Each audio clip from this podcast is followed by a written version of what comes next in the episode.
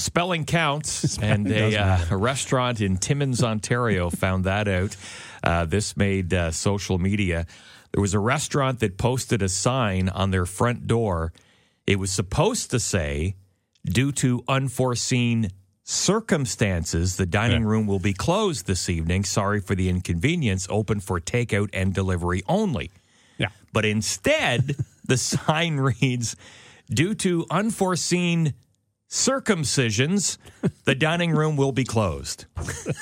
What do they do in that restaurant? Circumcisions, apparently. and you don't even know it's happening. yeah, I know. Unforeseen. That's the weird coming. part. Unforeseen circum. How does that happen?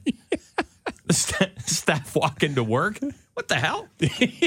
I wasn't circumcised. Now I am. Where did that? How did that happen? Oh, the buffet, crab legs, prime rib, chicken wings, and we're doing circumcisions over here. So come on in.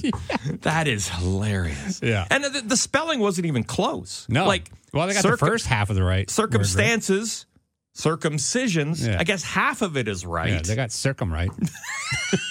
Can you imagine you walk in with your family or going to this restaurant, walk up to the door, due to unforeseen circumcisions? what? Get in the car! Get in the car! Get out of here! yeah, I've heard some great things about this restaurant. You should go check it out. Yeah, it's all good except for the unforeseen circumcisions. Yeah.